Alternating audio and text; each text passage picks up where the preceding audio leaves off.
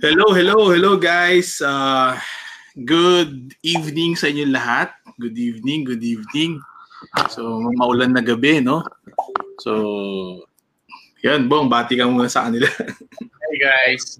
Oo nga eh, lamig. Sarap. lamig, no? Tipid sa kuryente. Oo. Kuryente mamaya. So, okay, sige, share muna natin, no? While we wait for others. Sige, share natin. Okay. So, yan. So, naka-live na ba tayo sa page? Yan, naka-live na, no? Naka-live. Yan, we have almost 30 viewers na, no? Okay. So, o, type naman kayo dyan, guys, no? Kung nasan kayo, kung nasa kayong okay. lugar yun. Yan. Type lang kayo dyan. Yes, so And yun, kung ano, kung may questions habang nag-aantay sa iba, so type nyo lang para mamaya mm. dire-diretso rin yung ano natin, discussion. Mm.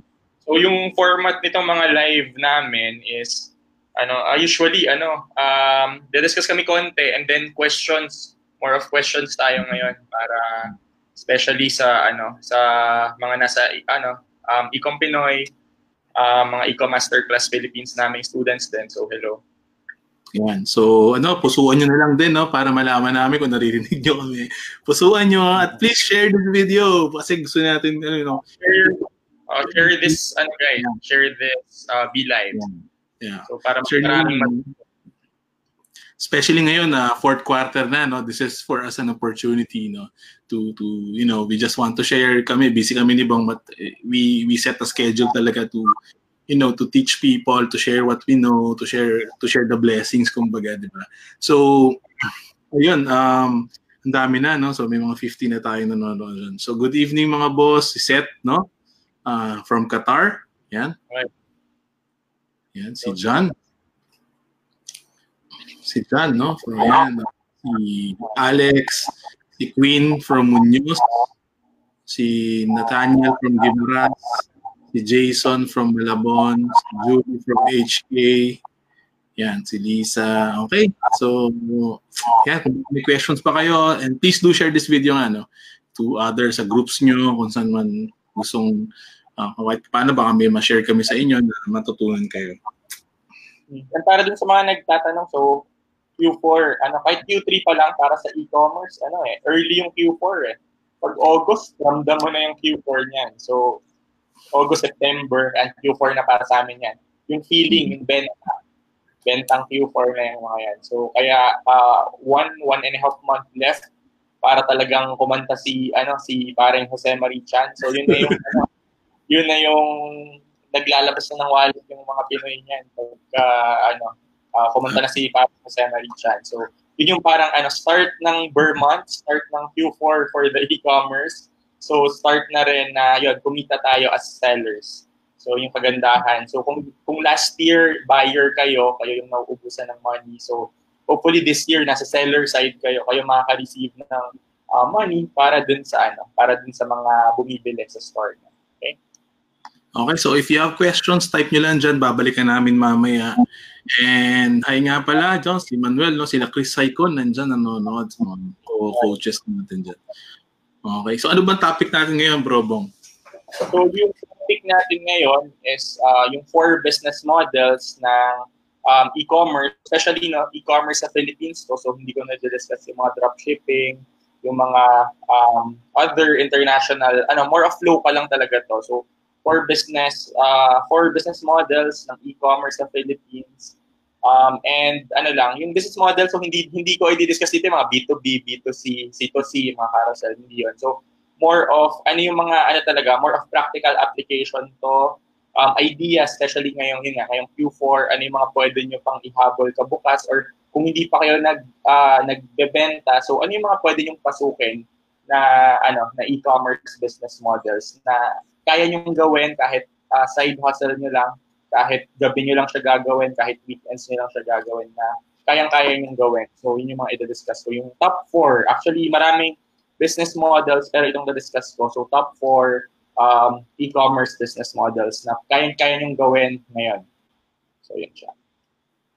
Okay, so pwede na ba tayo mag-start? Uh, Oo, mukhang nandyan na sila, no? So we have almost 70 viewers, live viewers right now.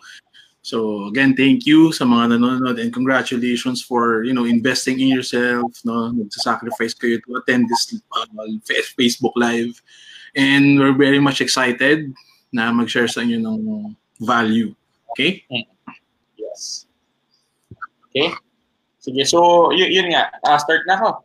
Sige, Sige, so yung discussion natin ngayon, um, ano to, medyo top level, so ibig sabihin, um, ano lang, uh, konting information and if meron kayong questions dito, so type nyo lang dito sa ano, o si Marlo, pabati ko. so, pang Lodi yan. So, hi Marlo. Anyway, uh, yun, type nyo lang if meron kayong um, questions dito sa mga i-discuss ko, okay? So, yan. So, the top four business model, so start ako, yung isa sa pinakamadali, no? So, yung pinaka uh, tinatawag natin na organic selling. So, pag sinabi nating uh, organic selling, pwede tayong, ano to, usually tatlo to sa Philippines. Yung una is yung um, gagawa ka ng uh, Facebook na page and then dun ka magbebenta. Uh, before, sobrang ano to, sobrang pag, pag may Facebook page ka, dun ka nagbebenta, malakas kasi ma ano pa eh, mataas pa yung organic rate ni Facebook. Pero through the years, so si Facebook medyo syempre at the end of the day, uh, Facebook is a business. So bumaba na yung organic reach niya. So ang dumami na is yung mga sponsored posts. So which is yan, iba naman yan. So yung Facebook page, pwede rin kayong mag um, Lazada and pwede kayong mag Shopee.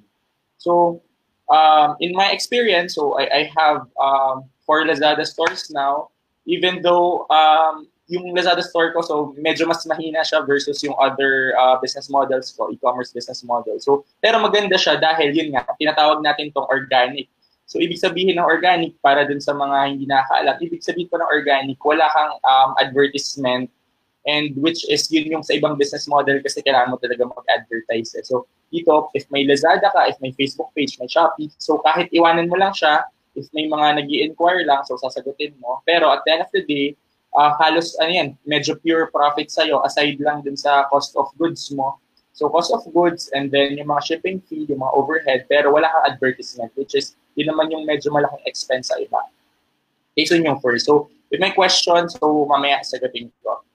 Okay, so number two natin is yung tinatawag natin na um, e-commerce na ginagamitan natin ng ads. No? So um, example to, so yung medyo uh, proper name niya, medyo kabaliktaran na ng organic, so medyo non-organic. So medyo ano siya, medyo yun nga. In layman term, ito yung e-commerce side naman na ginagamit natin ng uh, advertisement para makabenta. So ang theory nito is meron kang um, website and then uh, mag-ads ka para maka- magkaroon ka ng leads. So ang main difference niya dun sa mga Lazada, Shopee, kasi yung, yung, ano, yung tao yung pupunta sa'yo. Eh, dito, dahil pag gumawa ka naman ng store mo, hindi sure na ano yan eh, hindi sure na may pupunta kagad. Kasi ha, hindi naman yan nabobroadcast sa buong mundo na may bagong website na nagbebenta ng ganito. So, more of pahirapan dun sa leads. Kaya ang ginagamit natin is gumagamit tayo ng advertisement. So, mapa Instagram, Facebook, kung YouTube ba, kung Google So, gumagamit tayo ng advertisement para magkaroon tayo ng leads. Ibig sabihin ng leads, yung mga visitor ng um, website natin. So, yung mga visitor na yon, sila yung may potential customers natin and sila yun naman yung potential na bibili dun sa store natin. So, yun yung um, second e-commerce business model natin. Ang kadalasang ginagamit namin ngayon is Shopify, pero pwede kayong mag-Magento, pwede kayong mag-WooCommerce, um, and yun, maraming, maraming um, e-commerce na website building platform. So, hindi ko na isa-isahin. Pero ako, ang personally kong ginagamit is uh, Shopify. So, sa Shopify, may integrate mo na siya sa uh, Facebook um, Facebook Pixel. So, medyo mas advanced na naman to. So, Facebook Pixel yung pang-track ni Facebook. So, basta yun. Um, number one is organic. Number two is the non-organics or yung ginagamitan natin ng advertisement para makabenta tayo or para magkaroon tayo ng leads and makabenta tayo. So, number three, ito na yung mga medyo mas uh, nauuso ngayon. So, sobrang dami ko ng friends na nanggaling sila dun sa non-organic, dun sa ginagamitan ng ads, nagka-organic sila, mga Lazada store. And ito ngayon yung mga medyo nauuso, which is yung branding na natin kinatawag. So, kaya ko siya hiniwalay kasi uh, medyo major yun eh. Yung, yung sinasabi ko kanina mga non-organic at organic, most, mga around 95% and above doon sa mga circle ko na uh, gumagamit ng ganong business model, nagbabuy and sell lang talaga. So meaning to say, for example, um, nakahanap ako sa China ng isang ballpen, uh, bibili ako ng bulk noon, and then ibibenta ko siya sa it's either sa organic um, side ko or sa non-organic, which is sa website or sa Lazada. And then, um, ito, as ano lang siya, as generic ballpen ko siyang binibenta. So, ganun lang yung, ano, ganun lang yung ginagawa dun sa previous two uh, business models natin. Pero for the branding, so lalagyan ko siya ng tatak. For example, lagyan ko uh, Bong BB ballpen, so BBB. So, gag- gagamit, gagamit ako siya ng tatak, bibilhan ko siya ng um, lalagyan. So, and yun yung ibibenta ko. So, ito, uh, branded. Dahil branded siya, pwede kong mas mahal ibenta pero ang ano lang sa brand, ang ano lang naman natin sa branding, kumbaga yung pinaka mas mahirap is number one, of course, you have to create the brand from scratch. So, ibig sabihin, meron kang mga gagawa ka ng mga mood boards, gagawa ka ng bagong logo mo, gagawa ka ng color scheme ng brand mo, gagawa ka ng sariling packaging. So, intindihin mo pa yung packaging na yon um, magpapatest print ka pa ng mga packaging, magpapatest, let's say, test engrave ka dun sa ballpen mo kung ano magiging itsura. So, medyo mas mahabang proseso yung dun sa pinaka-branding natin. And, of course, mas mahal mag-start ng puhunan. So, ito, ito habang habang patagal ng patagal, itong pababa ng pababa, medyo pas palaki ng palaki ng puhunan dito eh. So, organic, kanina, wala, wala masyadong puhunan, upload ka lang ng products, magkaka-organic um, sales ka na. Yung number two naman is medyo kailangan mong mag uh, labas ng pera for the advertisement. Ito number three for the branding, kailangan may mga minimum order quantities or MOQs pag nagpapagawa tayo ng uh, mga branded products. So kailangan nyo rin i-consider yon especially if um, medyo bago kayo sa e-commerce. No? So medyo tansyahin nyo rin if kaya ba ng budget nyo, kaya ba ng um, kaya ba ng puhunan nyo yung ano, gumawa ng uh, mga branded na bagay. Okay? And number four naman, so it, ito rin, medyo in a way siyang brand, pero kaya ko rin siya hiniwalay kasi ito medyo nauuso din ngayon, um, customization. So, pag sinabi mong customization, ano ba to? Kumbaga yung mga old school na customization, ito yung mga, naalala niyo mga mugs, di ba? Mugs, papaprint kayo sa mugs, or t-shirt, papagawa kayo ng t-shirt. So, that's uh, one of the forms of um, customization.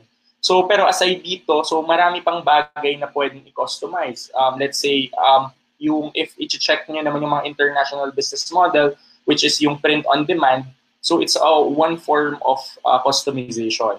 So, customization, ang advantage niyan is unique rin sa inyo yung product. So, pag pinansin nyo maigi rin, yung pagkaka-structure ko ng pagkaka-present nito, yung first two, kayang-kayang gayahin sa inyo, kayang-kayang kahit sinong magbenta, pero yung last two natin, yung branding and yung customization, medyo mas hindi ano mas hindi siya kayang um, gayahin ng competitors natin.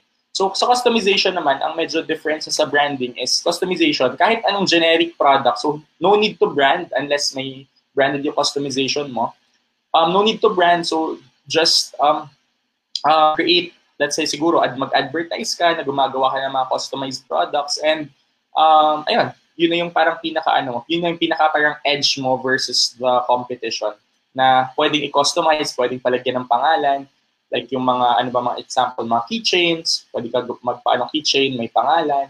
Um, ano pa ba yung mga nauuso ngayon? Yun, yun nga, mga shirts, uh, mugs, um, yung mga basic. May mga nauuso rin ngayon like mga um, water bottle, so pwede mong i-engrave kahit anong um, kahit ano doon sa mga ano mga bottle. Uh, I think mga nagbebenta yun si sharkbottle.com or .ph yata. So ganun customize, uh, customized naman ng mga parang water uh, jugs yung ginagawa niya. So, I think that's the top four ngayon and um, I, I really believe na especially sa Q4 yung um, yung customization, especially customization, no? ang ganda kasing pang regalo nito.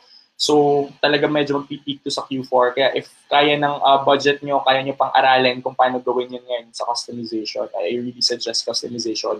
But if yung budget, so you can do the organic or the non-organic yung ina-ads natin.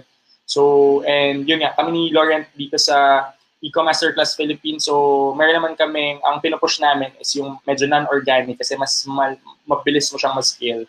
Kasi ang hirap sa mga other business model is uh, if wala kang advertisement, medyo mabagal yung sales mo. So, kaya.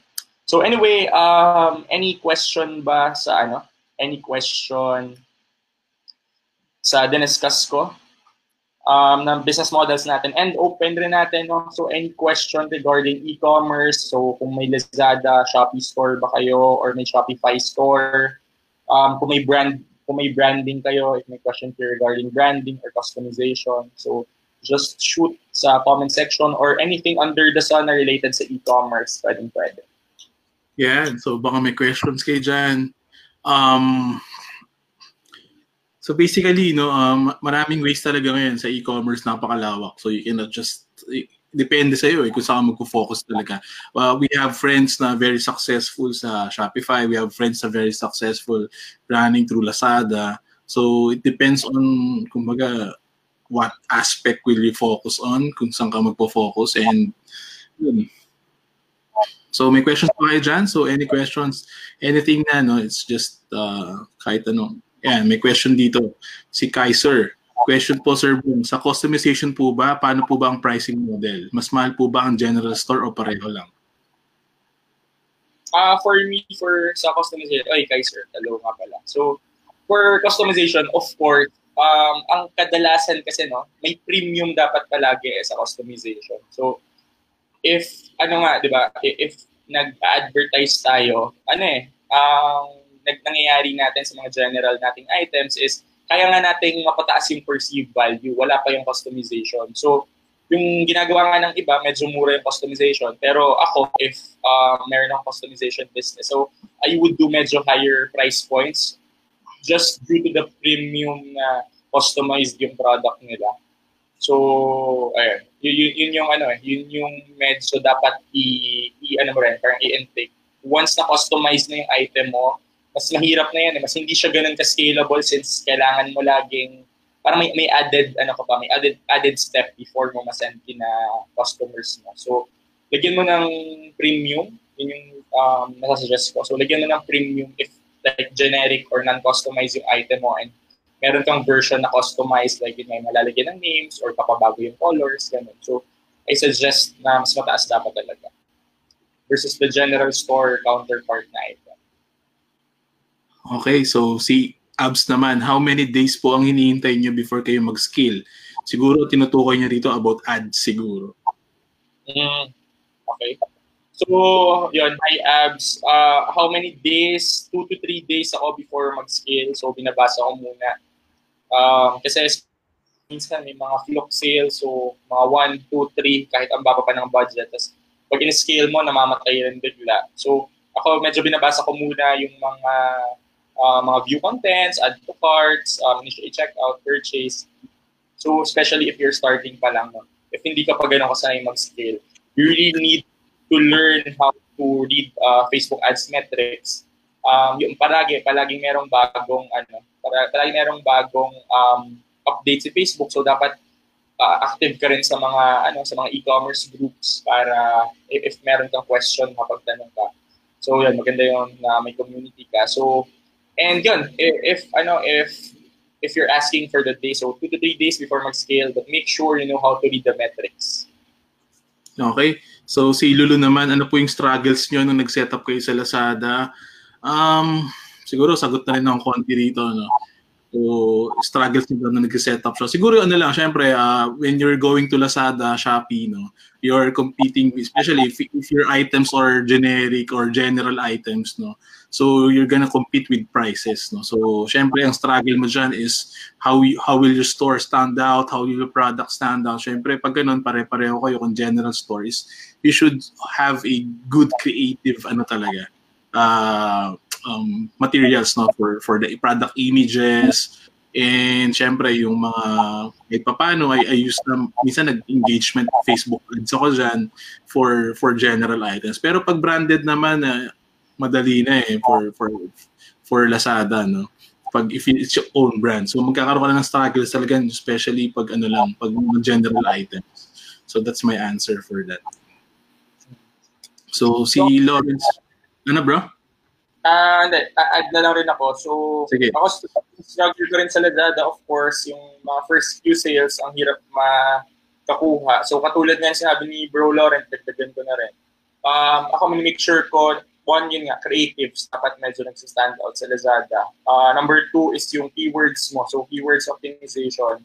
Yes. Um, question sa akin lagi, especially nung maganda na kombinasyon for the Lazada, uh, isipin mo, anong tinatype ni customer mo sa keywords.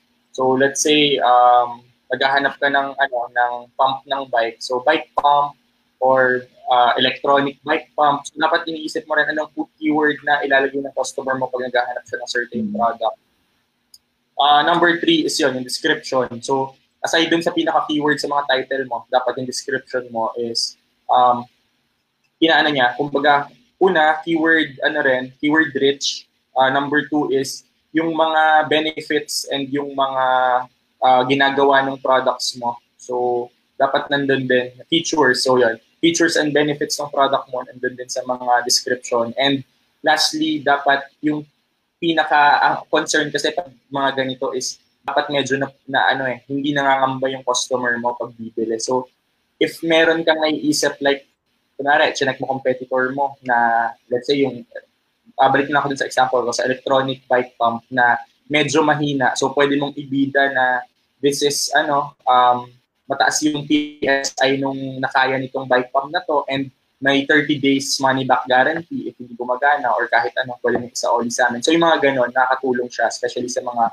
uh, pagka ang struggle naman natin lagi is hindi magkaroon ng sales. So, y- y- yung mga diniscuss ko, so yan, makakatulong siya for your Lazada. Yun, so may question dito.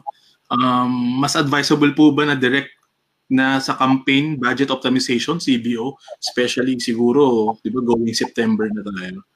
Mm. Um, ako, hindi pa rin ako masyado na si CBO, though inaaya ko na siya. May mga campaigns ako na sin-CBO ko, pero uh, pag nagte-test ako, medyo ad set budget optimization pa rin. Um, if meron ka, kasi yun nga, eh, ako hanggat gumagana pa, hindi ako, nagte-test ako, pero hindi ko talaga siya minamigrate entirely mm-hmm. dun sa bago kong natututunan. Basta mas, like, pag nag-split test ako, medyo mas okay pa rin sa akin yung ad set budget optimization. Um, so, ang kinakampaign budget optimization ko lang ngayon is yung mga PPEs, um, mga video views. So, parang halos yun lang naman. Pero, for the conversions, yung mga purchase, uh, kung nag-add to cart uh, optimization ako, so ano pa rin ako, ad set budget optimization. Since may mga hindi na detect si Facebook, especially sa purchase, kaya minsan medyo mali yung trigger nung campaign budget optimization niya. So sabi ko nga before, discuss ko na rin to sa mga uh, Facebook rep ko. So um, ayun, hindi ko sure if meron na bang fix si Facebook, especially for the Philippines. Kasi COD mm-hmm. tayo eh maraming umu-order through chat lang. So, hindi nakaka-capture hmm. ng, let's say may isa kang ad set sa Facebook, hindi niya na-capture yung chat. So, iba yung pagkaka-optimize hmm. ng campaign budget optimization. Kaya, kaya ako, uh, until now, so for the conversion, ad set budget optimization pa rin ako. Okay, so ako basically nga pareho kami ni Bong no, meron akong uh, mga campaigns na CBO nagka-try na rin ako. Syempre, I have to somehow, di ba, pag nag-transition na tayo, syempre dapat familiarize, ma-familiarize ka na rin, di ba? So, ganun siguro. Uh, majority should be yung kung saan ka pa rin sanay kami, kung saan ako sanay, yung uh, hindi pa CBO, tapos meron ako campaign sa CBO. Okay, so inaaral ko na rin siya. Okay, so sabi ni Daryl, bro, what's the starting budget for types of models? Yan, sakto. So, sobrang gandang ano yan, sobrang gandang uh, question. So, siguro, if ako, if um, for, for even sa mga mini-mentees namin sa tinuturuan namin. So, for the organic type ng business model, for mga Lazada, Shopee, I think 50,000 or less kayang-kaya na. So, 10, 20,000. For the non-organic, dun sa nag-advertise ka, so mas malaki, of course, kasi medyo sa, sa start, may chance kang masunugan sa ads. Pero if uh, wala kang, kaya if wala ka sigurong ganito, I, I'm not suggesting na mag uh, non-organic ka muna or mag-Shopify. Siguro at least mga 80, 70,000, 250 to 150,000 yung pinaka-budget mo. So yun, again, so for the organic, kahit 50,000 or less, for the non-organic sa mga Shopify na business model is siguro 70, 80,000 and above. Kasi kailangan mo ng pang product, kailangan mo ng pang advertise, so mga pang testing mo. Um, advantage naman ito is mas mabilis talaga yung pinaka um, ikot ng, ng pera pagka na nagamay mo na kung paano. Unlike dun sa organic kasi kahit siguro gaano ka kagaling, hindi mo siya mako-force yung sales mo. Eh. So yun naman yung um, disadvantage. Number three, for the branding, um, kami, pag nagko-compute kami for the branding, what we do is, um, ina-assume namin is meron kami 10 variants of the product. Kasi iba-iba to eh, depende kung anong iba-brand mo. Let's say, ang binabrand mo ngayon is um, beauty product na pang pa sabon, let's say. So medyo mura yung sabon, iba yung iba yung presyo niya pag iba brand mo yung sabon, kaya lang ba sabon. Talagay mo ng 30 pesos kasama packaging. Um, so 30 pesos, ang minimum order quantity mo, let's say, is 100 uh, pesos. So 30 times 100, 3,000. Sampung variants, 30,000. So 30,000 if sabon. Pero if kunwari ang ang binabrand mo is let's say um, sapatos, if binabrand mo naman sapatos, kano puhunan sapatos, 300 pesos. May color pa yan, may size pa yan. So pag minultiply mo, sobrang per per kind pa lang ng sapatos, aabot ka na ng 200,000 pesos pagka binalok mo pag sa MOQ pa lang. So sa 10 variants, aabot, aabot ka na yan siguro mga millions, mga 2 million, 3 million. So, again, depende. Malaki yung range ng brand. Kung mura ba yung item na iba-brand mo or kung mamahalin yung item na iba-brand mo. So, medyo nasa range yung for branding.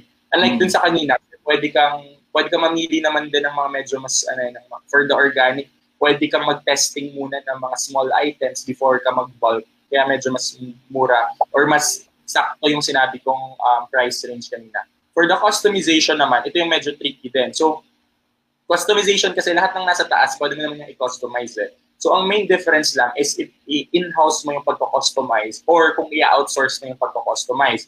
Let's say, um, ang model mo is lumalapit ka sa companies, nag-aalok ka ng customization, pwedeng kahit wala ka pa ng machine na pang-customize mo, pwede mo namang i-outsource yun. So, marami. Uh, uh, search ka lang sa Google or sa Facebook, marami naman excuse me, marami naman nagko-customize dyan. So, um, ayun, again, depende. So, price of the item plus yung pang-customize mo, mapa printer ba yan, mapa laser engraver, mapa, um, yun, nga digital printer, direct to garment. So, depende kung anong anong printer or anong pang-customize na yung gagawin sa item. So, yun, if in-house, medyo mas mahal, mga machine can range uh, 300,000 and above yung mga industrial. Pero if, again, if, if outsource mo naman, hindi mo kailangan ng machine. Yun. So, si Abigail naman, nagda-die down na yung ad sets ko. Ano po bang magandang solution for this? Siguro, oh, for me, sagot lang ako konti bong.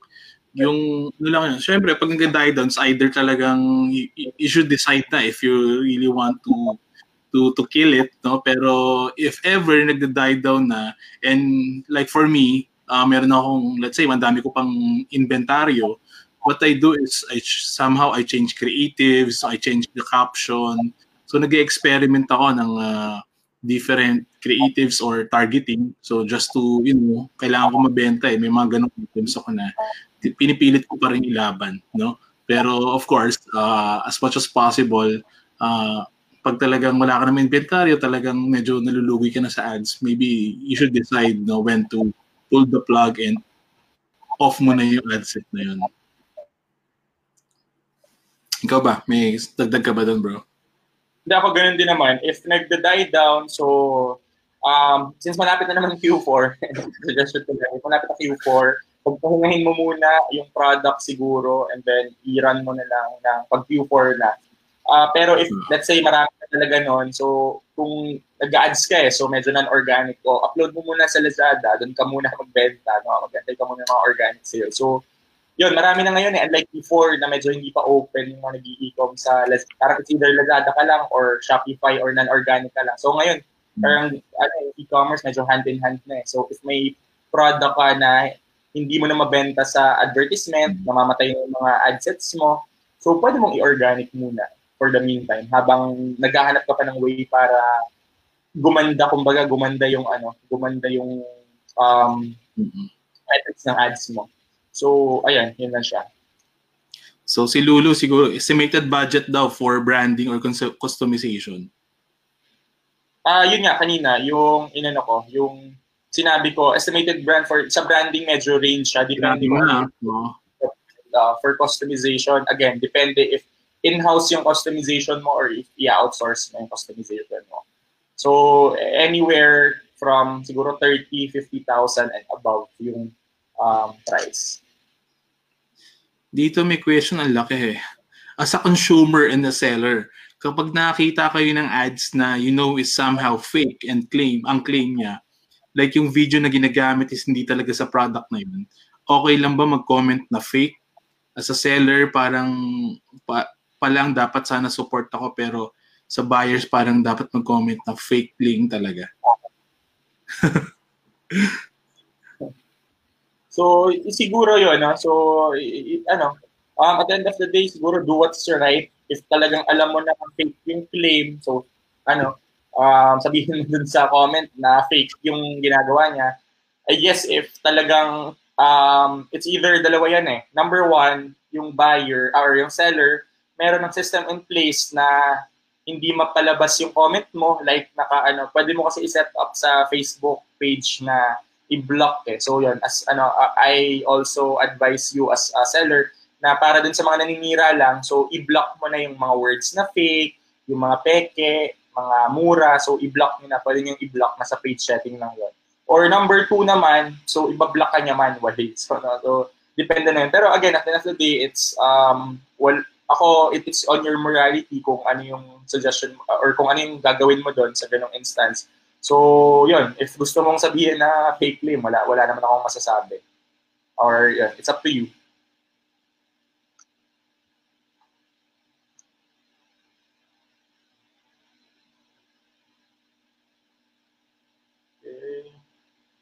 So next question natin kay Maki C.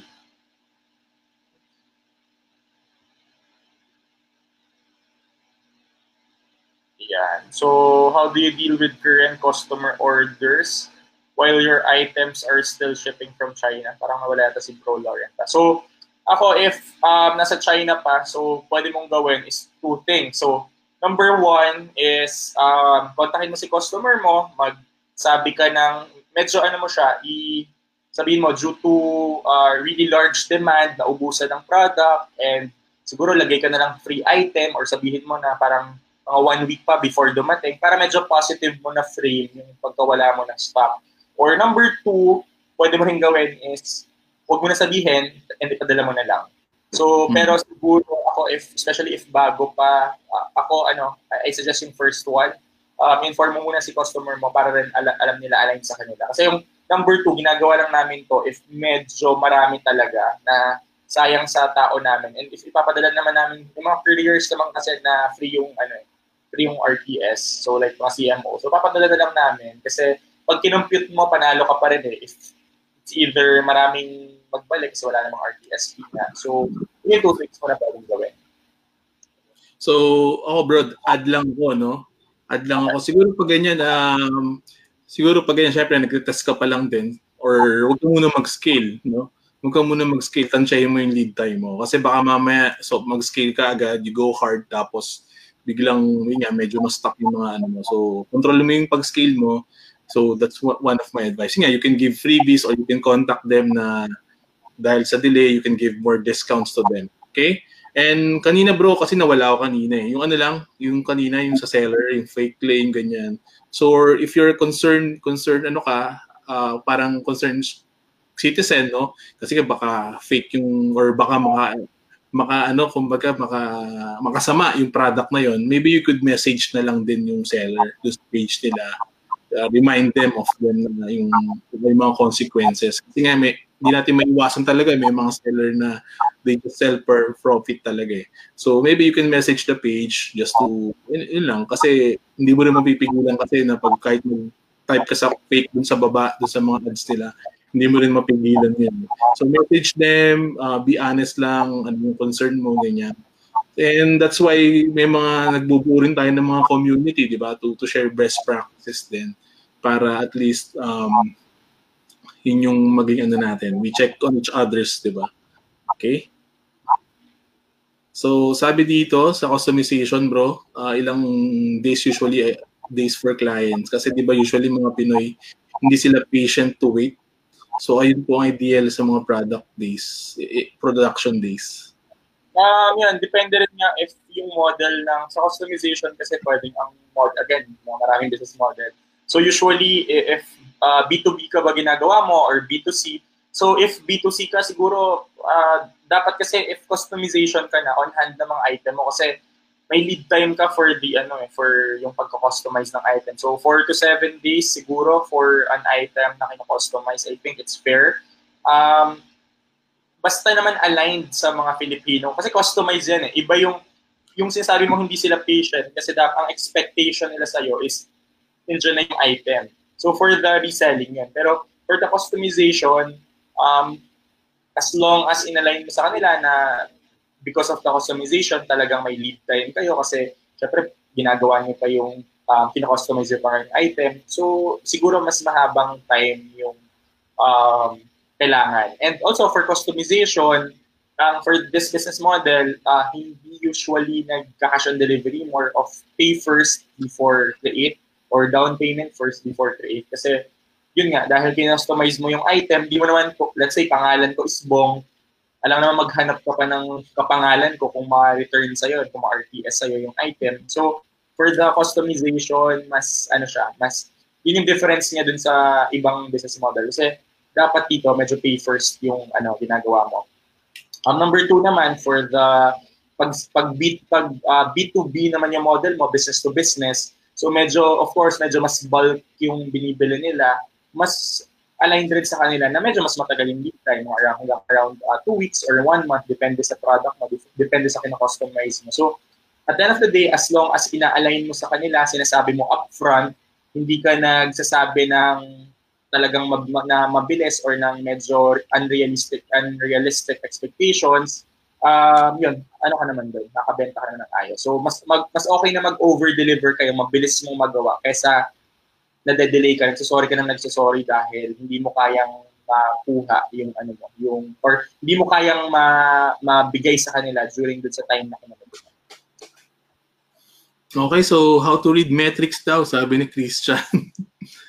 Abilino. So, yun habang topic to. So, this is one of our topics dun sa mga masterclass namin.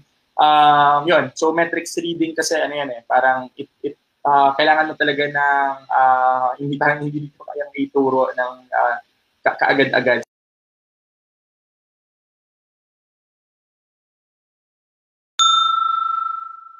Okay. Hello? Nawala yata ako ah.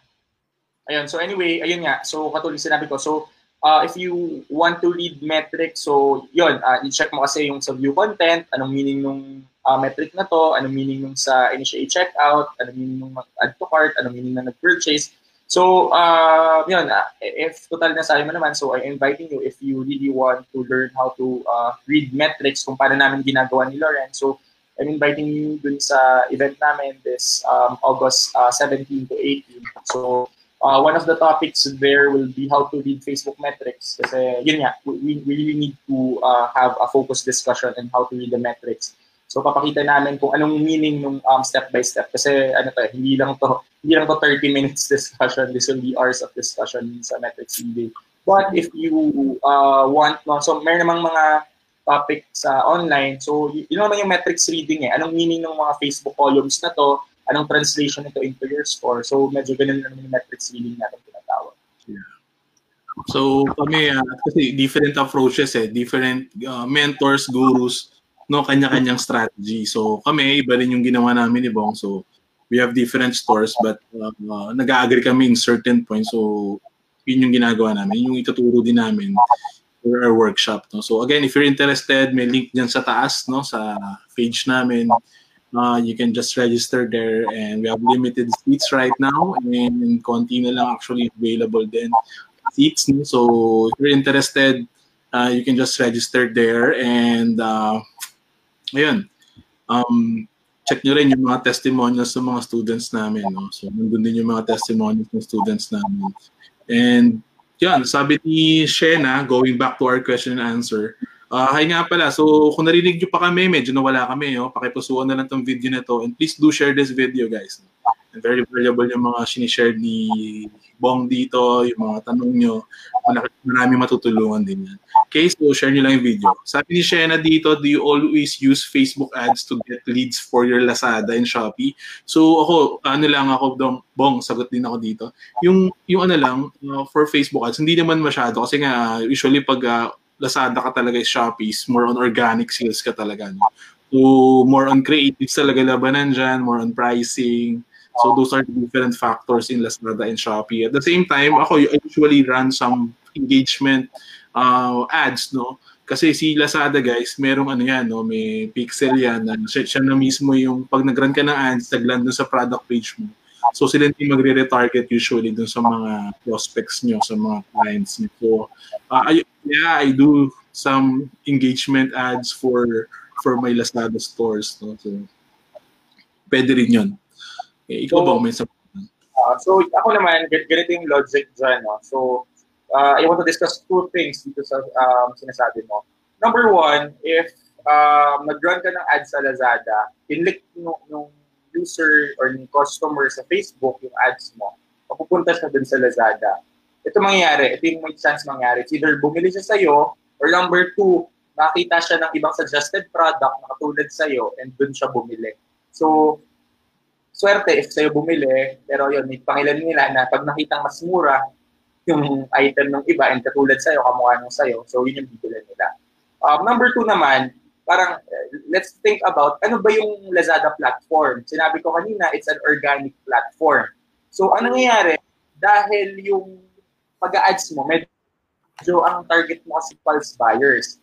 So, dahil impulse buyers sila, pumasok sila kay Lazada, bumili sila sa store mo, yung intent ng pagbili nila, which is on an impulse lang, hindi, uh, kumbaga, ano yan eh, same na lang yan if bumili sila kay Lazada or bumili sila sa another Shopify store. So, medyo mataas yung RTS pa rin ito. Dahil yung intent nila dun sa ads is medyo impulse, hindi as organic, hindi talaga nila gusto yung product mo, hindi, hindi nila hinanap dun sa Lazada, medyo tumataas yung RTS. So, kaya dalawa yan. Pag yung iba, sinasabi nila, Lazada ko, ang taas ang RTS ko, ang meaning nun, nag-add sila sa Lazada. So nag-add sila, medyo impulse yung pagbili ng tao nila. So at the end of the day, dahil impulse lang bumili, malaki yung chance na ma-RTS. Pero if yun nga, naglazada ka, pero organic, bumili yung tao, meaning nag-search talaga siya, kunwari binibenta mo is ballpen, so nag-search talaga siya ng ballpen, and um, binili niya sa'yo, so talagang 90, 95 and above percent chance na i-receive yun ng tao. So yun lang naman yung dalawa kong um, takeaways if para for, for you to think about if okay ba mag-advertise sa Lazada. Yun. So next question, no? Uh, let's answer questions pa hanggat kaya pa nung time natin. Okay, so hello Sir Bong. Question po, ano po bang possible problem if yung ads is active pero hindi nag-spend? Any tips po ba rin sa CBO? Uh, yun, hello Brian. So um, possible if yung ads active pero hindi nag-spend. So, nangyari rin ta, sa akin to before. So, dalawa yung pwede nangyari. Number one, if lahat ng ads mo hindi nag-suspend pero active lahat, so sa isang, meaning ko sa isang ad account. So, number one, ibig sabihin nun, naka-manual review yung buong ad account mo or if yung certain um, advertisement lang hindi nagsisend, uh, nagsispend rather, so it means na naka-manual review yung advertisement na yun. So, paminsan-minsan kasi, let's say, uh, nag-ads ka, nag-ads ka, nag-ads ka. Kahit naka-active na yan, paminsan-minsan, nagma-manual review rin si Facebook. So, I think yun yung reason kung active man siya, hindi nag-suspend. For the CBO, so katulad ng sinabi ko kanina, so medyo effective yung CBO for me dun sa mga um, talagang namomonitor ni Facebook na activities like video views, um, engagement, so meaning ng engagement, like, comment, share. So use CBO dun sa mga ganong bagay. Pero like dun sa purchase, if gagamitin si CBO sa purchase, if purchase kasi may mga purchase na sa messenger nangyari, so hindi siya natatrack ng Facebook pixel mo. So, ibig sabihin, medyo may chance na masira yung uh, ah, CBO mo. Kasi, let's say, dalawa yung ano dalawa yung ad set. Doon sa isang ad set mo, ang daming bumili pero through advertisement and dahil naka-purchase yung pinaka-optimization mo, hindi yun natatrack ng pinaka-CBO mo. Sa isa naman, medyo mas marami yung nag-purchase directly na customer. So, ang tendency ni Facebook, mas bibigyan niya ng budget yung isa, yung, yung second mong um, ad set na maraming purchase, maraming pixel fires na purchase kasi yun yung na-monitor niya. Even though mas marami talagang purchase in theory yung first um, first ad set mo, pero dahil messenger, hindi niya na hindi niya na monitor, so babawasan niya ng budget. So yun yung medyo tricky dun sa uh, campaign budget optimization. Kasi may mga kumbaga may mga user na may mga user talaga kasi na ano eh sa chat o order and hindi din sa Yes, uh, yes. website. Okay, so sa CBO lang, any tips siguro, uh, you have to try it. Tapos, ang problema lang sa CBO, nakikita ko, Bong, pag, minsan kasi pag nilagay ka ng budget, pag nakita niya na medyo effective yung isang ad set, doon niya na nilalagay lahat ng budget. So, ang problema dyan, pag doon niya na nilagay, tapos konti lang yung na-spent or hindi nag-spend sa ibang ad set, hindi mo matetest yung ad set na yon. So, you can just turn it off, yung mga hindi niya, uh, hindi niya ginagastusan, turn those ad sets and then you can create another campaign tapos doon mo sila i-test. Kasi baka mamaya ang tendency ka ng CBO, di ba? Eh, kung effective na isang ad set, eh, doon na lang siya nagfo-focus. Okay? So, pros and cons for Master Shopify versus Lazada or possible po ba mag-Shopify incorporate to Lazada? Hindi ako mabot sa first two. Okay. So, ano bang pros and cons, bro? Shopify, of course. Uh, you can dictate your price. Yun. So, kikita mo naman, compare ka ng naka-Shopify, yung tipong 1,300 pesos na binibenta sa Shopify, sa Lazada, binibenta lang ng 200, 250. So, hmm. Sa Lazada, hindi ka makaka-dictate masyado ng price mo. Kung hmm. makaka-dictate ka man, malaki chance na medyo hindi sa'yo bumili yung mga tao. Unlike for Shopify, dahil sarili mong website, wala kang kaagaw, ikaw nag-dedicate ng price. So, yun, number one is price. Uh, number two then is yung scalability For Lazada, um, let's say kumikita yung product mo daily ng 10,000 pesos, mm-hmm. um, and meron siyang counterpart na Shopify store, kumikita rin 10,000.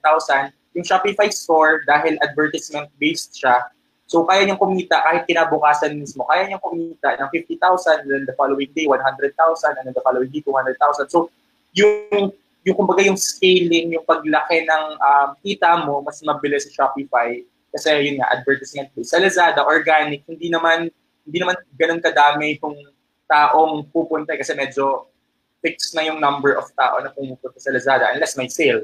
Unless may mid-year sale, unless may 11-11 or 12-12 sale. So, yun na yung time na talagang nagpipick yung sales mo. So, mas consistent si Lazada for Shopify, mas madali talaga siyang scale. So, and yun, number three rin siguro is yun, sa puhunan, uh, for Shopify, dahil nag-test tayo, nag, uh, gumagamit tayo advertisement, mas kailangan mas malaki konti yung pupunan natin versus Lazada kasi basta nag, nakapag-upload ka, nagawa ka ng account, medyo pwede ka nang, mm. may chance ka na, may chance ka nang magkabenta. And yun nga, so number four na, na lang rin siguro, Lazada store ako, may bago akong Lazada store, um, mas maliit chance na makabenta ka in one week, especially if you're new to e-commerce.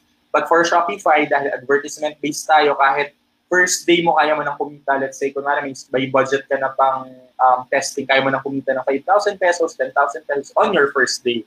Yun naman yung advantage dahil advertisement-based tayo for Shopify. So yun, hopefully yun yung mga points ko. Yan, so basically, ganun uh, Lazada talaga, it's more on the, if you if you have a brand, maybe uh, you can do both, no? But mas makakatipid ka usually din mas maganda rin kung meron ka sa Lazada. But again, sa Lazada kasi, if it's a generic or general item, you're gonna compete with prices. And of course, yung mga creativity, mga iba't ibang tactics, no? so, how to scale with CBO? Uh, add lang ng budget, di ba, Bong? Add lang ng budget. Budget.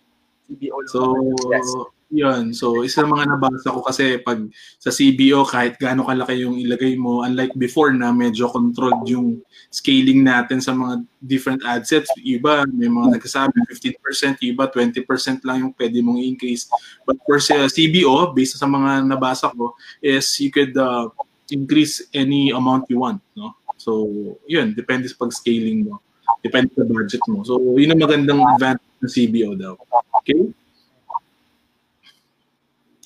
So, Lawrence naman, one-day click po ba or seven-day click?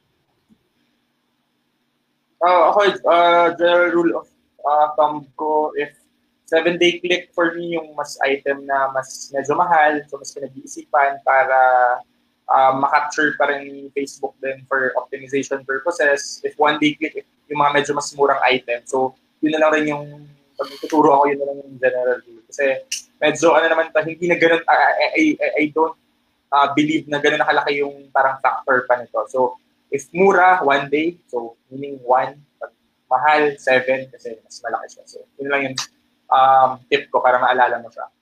Okay. So, meaning ko rin mahal siguro mga less than 1,000, one day click. Above 1,000 yeah. or above 1,500, mga 7 day click.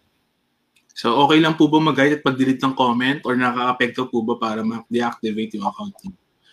Uh, I think it affects your score but for us, maybe you could just auto-hide them, yung mga negative comments. But para hindi ka na kasama baka para makatulong yun. Pero pag nag-delete ka or nag-comment, I think may mga nababasa ako na it could affect your score. Tama ba, Bong? Tama naman. No? um, for, for me, okay lang mag-type. Pero yun, again, hindi ko alam paano mag-compute ng actual. Siguro open up ko na namin to sa Facebook rep ko for our next call. If may idea sila. Kasi medyo, ano na to ni Facebook eh, parang hindi ko sure if nalalabas nila yung mga ganong info. Um, sa dami na nang dinelete and hinide ko, wala naman akong maalala super laking effect. So I think that's okay. Pero it's up to you.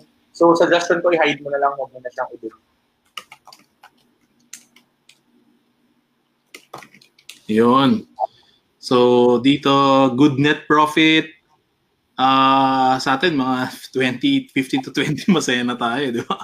Net profit, so, di? Net profit. So siguro ang ano na lang, i-translate ko na lang to, net profit at the end of the day, no? Kasi baka sinasabi rin niya bro is yung magkano ina-add pagka let's say 200 pesos yung item, magkano yung kasi baka 20% lang i-add eh. So make sure for the net profit pag ni-reverse mo. So yung sinasabi ni Bro Lauren, so 10, 15, 20% is already good for the local e-commerce. Unlike dun sa international ko, parang standard namin 25, 30, 35% kasi nga ano kagad yun, uh, wala kang cash on delivery, walang chance na ma-RTS. Pero yun, for local, I, I guess 10, 15, 20% is good. Yung, yun yung mata-take home mo at the end of the day. So, yun, dahil nga sa mga RTS, overheads, advertisement. So, yan. Yan. So, yun, uh, make sure the net profit means ito na yung sa'yo, ah. Net na. Net of all your uh, salary sa employees mo, net of your ads, net of your inventory cost, net of everything, rental, everything. So make sure ako, I compute it daily. So I advise you compute it daily, be on top of your account, know your numbers, no? So ako medyo may advantage ako kasi accountant ako. But uh, siguro nga, if you're gonna attend yung e-com workshop namin, gonna share you yung mga dapat na numbers na kailangan mong i-consider when you run your e-commerce. Kasi yung uh, yung sales kasi napaka-deceiving yan eh. When people post, they, they have the sales every day. But at the end of the day, it's about the net. How much uh, did you take home, no? So, how much yung bumalik sa Okay? So, at the end of the day, yun pa rin yan. Okay? So, uh, ano bang, uh, Sir Bong, anong metrics po ba dapat tignan para malaman ng scalable yung ad sets? Uh, today, sige, sige bro.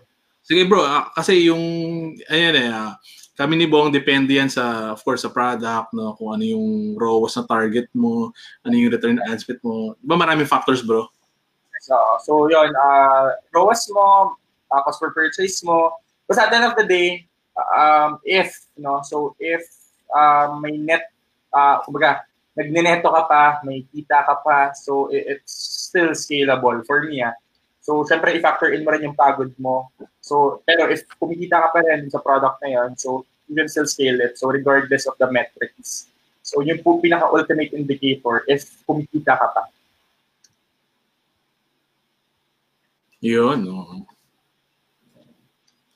So, Sir BB, pwede po ba magbenta ng car seat cover ng car? pwede, di ba? Siyempre, pwede, pwede yan. Oo naman. Pwede, siguro. Ano, cost, kumbaga, i-fix mo na per model siguro. Ganun yung uh, ano, per so, model. Pwede ka, siguro, balik ka din sa customized model kung may third party ka na gumagawa ng customized um, car seat for the car, pwede mo rin silipin yan. At least if customized siya, pwede mong palitan yung fabric, pwede mong gawing leather or fabric, um, color ng threading, gaano baka lambot. So, yun, ang dami mong pwedeng ipasok doon. So, pwede mo siya sa customized part or pwede yung sinabi nga ni Bro Lauren na medyo may pagka um, buy and sell model ka lang. So, bili ka ng, let's say, Fortuner na car seat and then ibenta mo siya. Okay, so okay na tayo, Bong, no? 9 o'clock na. ano? so yan, sasagutin namin yan. Uh, sorry guys, uh, we have another show kasi. So, but uh, ano, um, sige, a uh, few questions lang, bilisan lang natin. Uh, advisable po ba i-direct si customer sa website instead ordering via FG chat? Uh, guys, kung nandun na yung order sa sa chat nyo, i-place nyo na yan, kunin nyo na yan, no? Kasi baka tamarin pa yan na pumunta sa website nyo. So, sayang yung sale. Okay, so, uh, Sir Bong, ano po bang tolerable ROAS? Again, it depend depende yan sa product. So, kami, we compute for the ROAS of uh, break-even ROAS namin per product, no? So, depende yan sa costing mo and everything. Okay, so guys, sagutin namin yung isa-isa uh, sa comment na lang, no? But we're running out of time.